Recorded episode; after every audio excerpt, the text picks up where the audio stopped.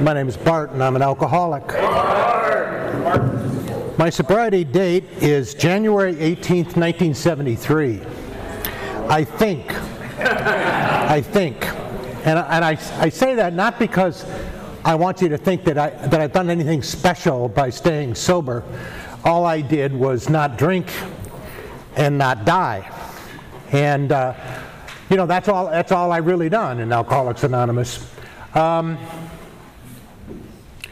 I don't know the exact date because by the time I got to that day, or around that day, I had been in Alcoholics Anonymous for a little while. I came in just after, somewhere around January 1st or 2nd. Um, and uh, I got to Alcoholics Anonymous after the end of a very long career in drinking. I felt different from the time I was born. I moved around about 15 times or so between the time I was born and, and 15, and I never really fit anywhere I belonged. I uh, discovered where I belonged, or I discovered the peace of belonging in my uh, grandfather's liquor cabinet when I was 12. And I had the first drink that went through me like a like into the, my stomach and just this incredible feeling of like, oh my God, this is the answer, you know. And and uh, I'm not going to tell you I immediately was an alcoholic, but I will tell you that at wherever I was, 18, I uh, I went to college in Brooklyn because I knew you could drink in in New York City at 18 and I went through three roommates to get a roommate like that drank like I did, and uh, his name was Jack. And we used to buy these Typhoon fifths of sake to drink. And I discovered Rose's Bar and Grill in Brooklyn, New York, which was a sawdust on the floor place where drunks went to drink and I would drink Boilermakers. They would cost like 15 cents for a shot and 10 cents for a, a beer, and, and I would, and nobody would fuck F with me, sorry, okay? And they sold pig knuckles. You know, I remember that. Uh, not that I ever ate any, but I looked at them, and they kept looking at me. And they're here. But I, uh, uh, they, they closed the bar for half an hour between 5:30 uh, and 6 to sweep out the sawdust and to kick anybody else out that was there. And I belonged there. You know, that's where I belonged. I felt at home in Rose's Bar and Grill. Uh, because nobody messed with me. Nobody asked me any questions. Nobody bothered me. I could drink as much as I want, and everybody left me alone. Needless to say, they did not ask me to come back to that college after that first year because I had spent more time in Rose's Bar and Grill than I had studying. So they didn't bother to ask me to come back. So I decided I would, um, I, I wound up being up in a place in Massachusetts where my family was, unfortunately, and they, uh, my uncle took one look at me and said, uh, well, why don't you take care of your military obligation? And it was some like some kind of Zen koan kind of thing, and it just messed with my head so much I didn't realize up until that moment that I had a military obligation. And I, I, I, I, I went to the I went to the to the you know place where they get those people and you know put them in the military in Buzzards Bay, Massachusetts. And I went in the first door and it was the Coast Guard. And I went, I'm going to go in the Coast Guard because then I can be near where I live with my family. I'll be that'll be great. And I walked in. They said, you know, you can't be in the Coast Guard because you wear glasses. And I said, well, that's that's interesting. So the next door down was the United States Navy and I'm glad it wasn't the Marines, but it was the United States Navy. And, and they said, and they said, what do you want to be? And I said, I want to be a journalist because I wrote poetry, man. I was cool. I was cool. Okay. And they said, well, you can't write poetry because you can't type more than 40. You can't type 40 words a minute. I said, that's no, I can't. You're right. They said, what else do you like? I said, well, I like people, which was bullshit. I didn't like people. I you bothered me. If you, you know, you, you, you, you know, you got in my way. You know, you, you told me I shouldn't do things or I should do things, and I, I wasn't interested in any of that. I was interested in sitting in Rose's bar for the rest of my life drinking Boilermakers. However, that was not in the plan. I had to make some money, so I, I joined the Navy and I became a corpsman. For God's sake, why did you become a corpsman? I said I didn't know what one was. It was a medic, and I, I you know, I've been, I've been a medic my entire life since that moment. You know. Life is, is chances, things that come along. And I, I had no idea what I was doing. I, I, I wound up in, in Bethesda, Maryland, and I would, I, at those days, I could stay out till 2 o'clock in the morning partying with my friends and getting drunk, and then I go to sleep for a couple hours, get up at 6 o'clock, and go back to work and train and stuff like that.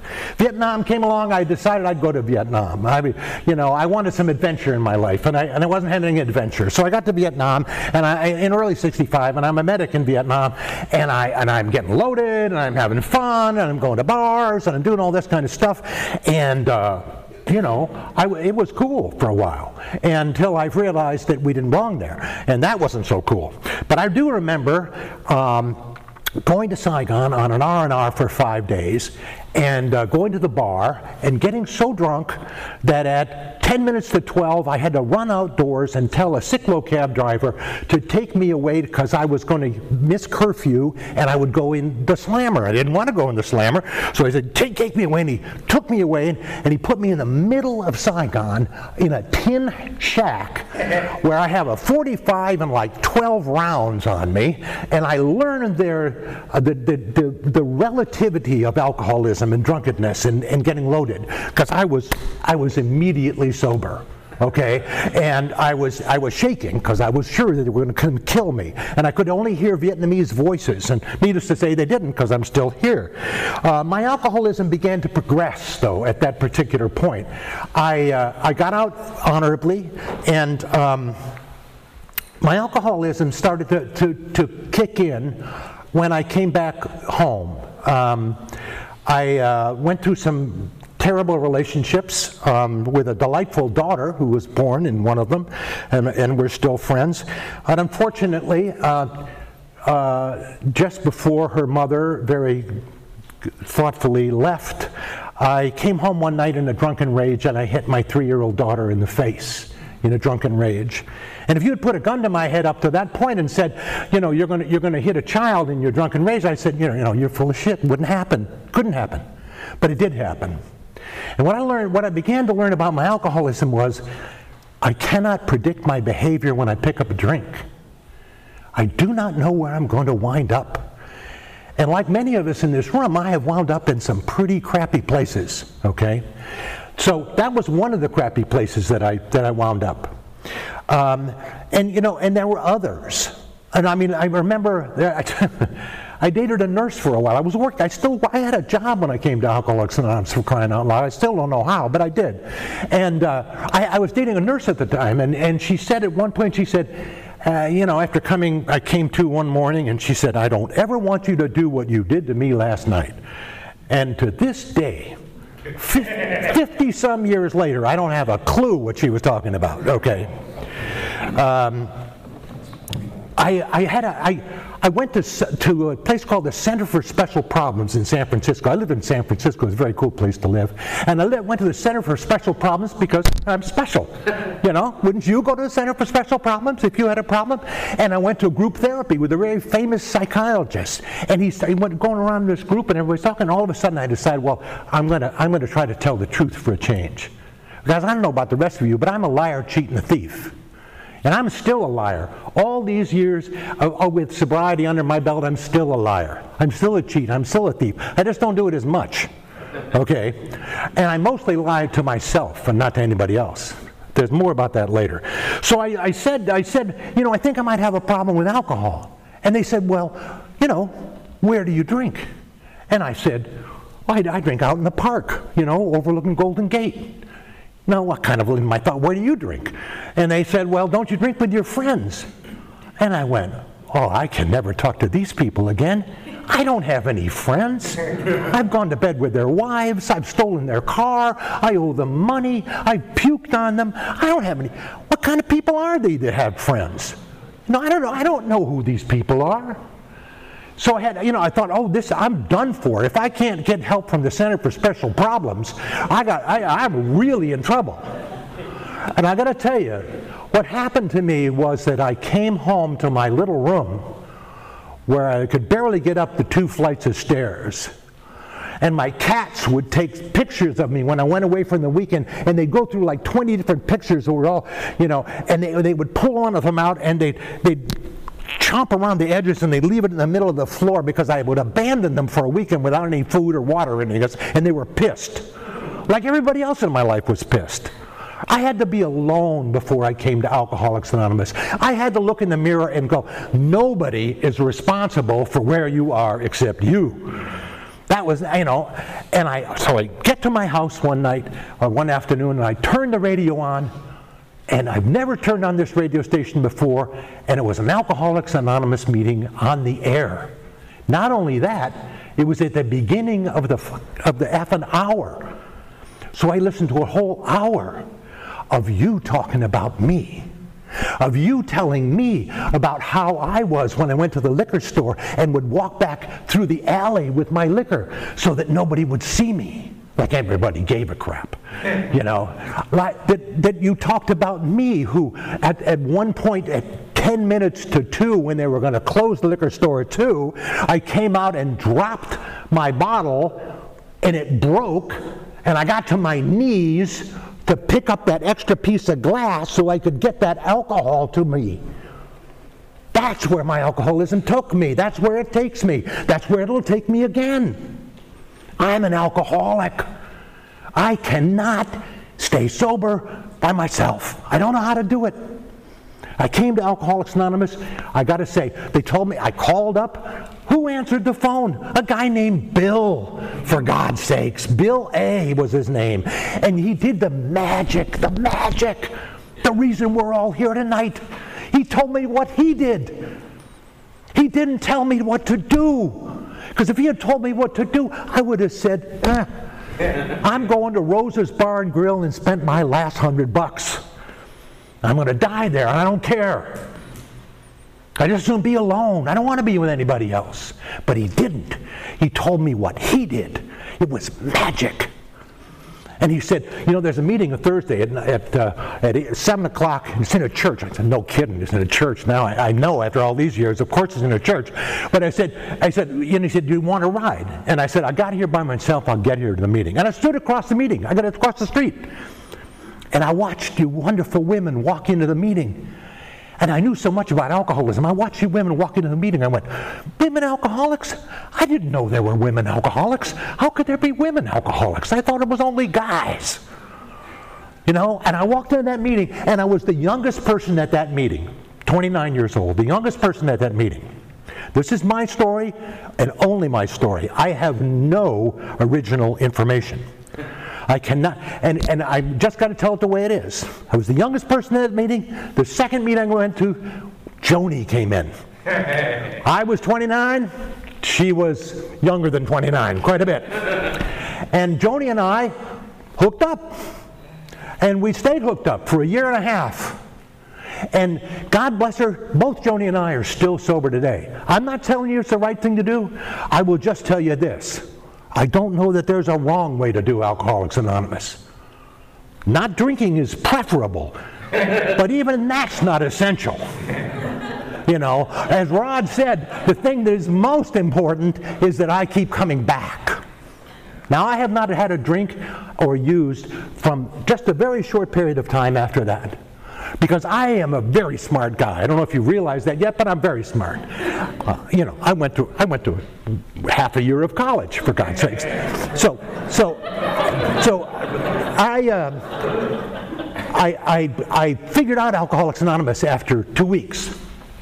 Two weeks. That's all it took me. I don't know how long it takes you, because that's all it took me. I figured out Alcoholics Anonymous after two weeks, and I got called to do a 12 step call by a guy who was a I, I can't make this shit up i'm sorry he was a he was a phd alcoholism counselor and he wanted me to come and 12 step him so I decided, well, I, I don't need anybody else. I know all about Alcoholics Anonymous. I'll just go. I'll, you know, I'll, I'll, I'll take care of the whole situation.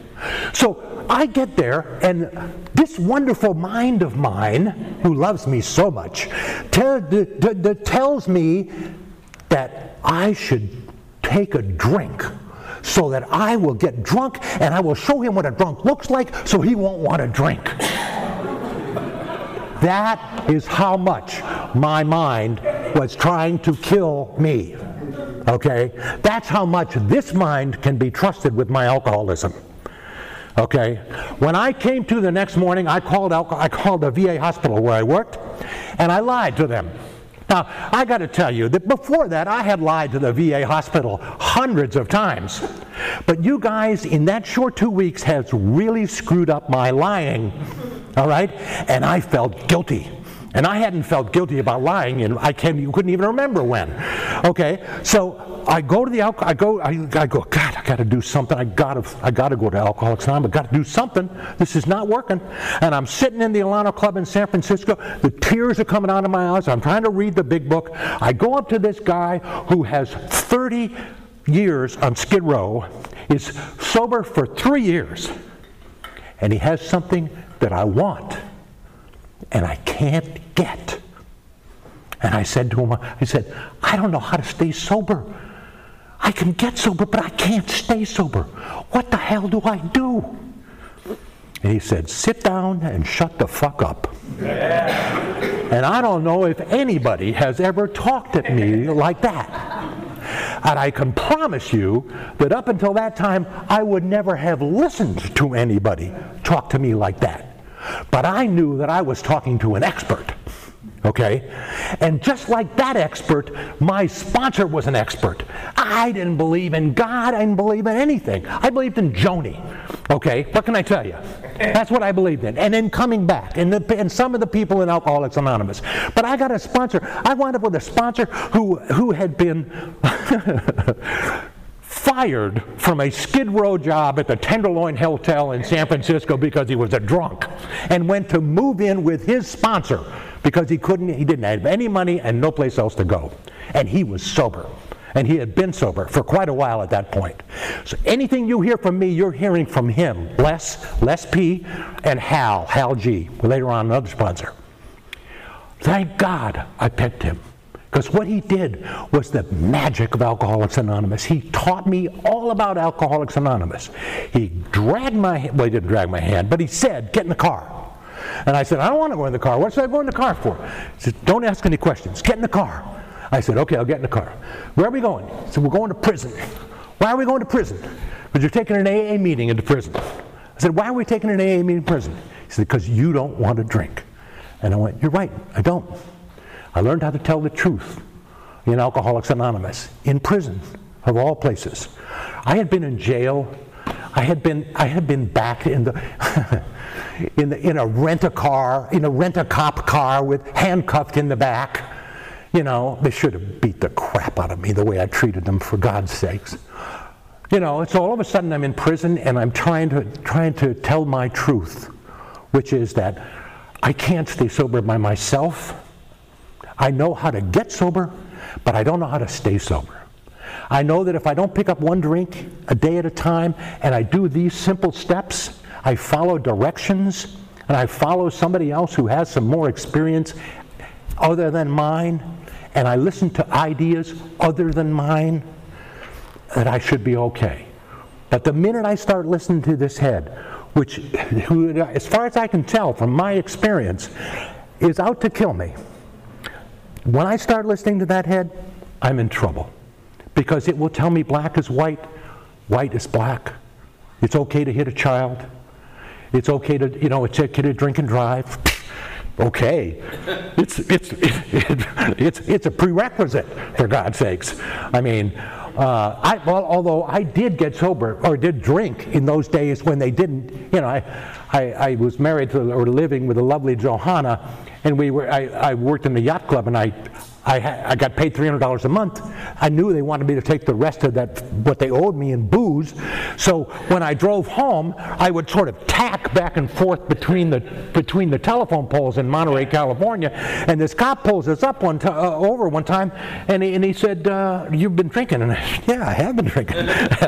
and he said to Johanna, I said, he said, what about you? Can you drive? And she said, yes, I can. And he said, didn't you drive? And what did I do? I was an asshole to her. I told her how terrible it was that she would drive, how wrong it was that she would drive. Thank God she's forgiven me. Thank God I've, I've made my amends in that area. And I used to think that he had done me a favor. He didn't do me a favor. I should have gone to jail where I belonged. I should have been put away. till I could get out and live a sober, normal life. Thanks for letting me share.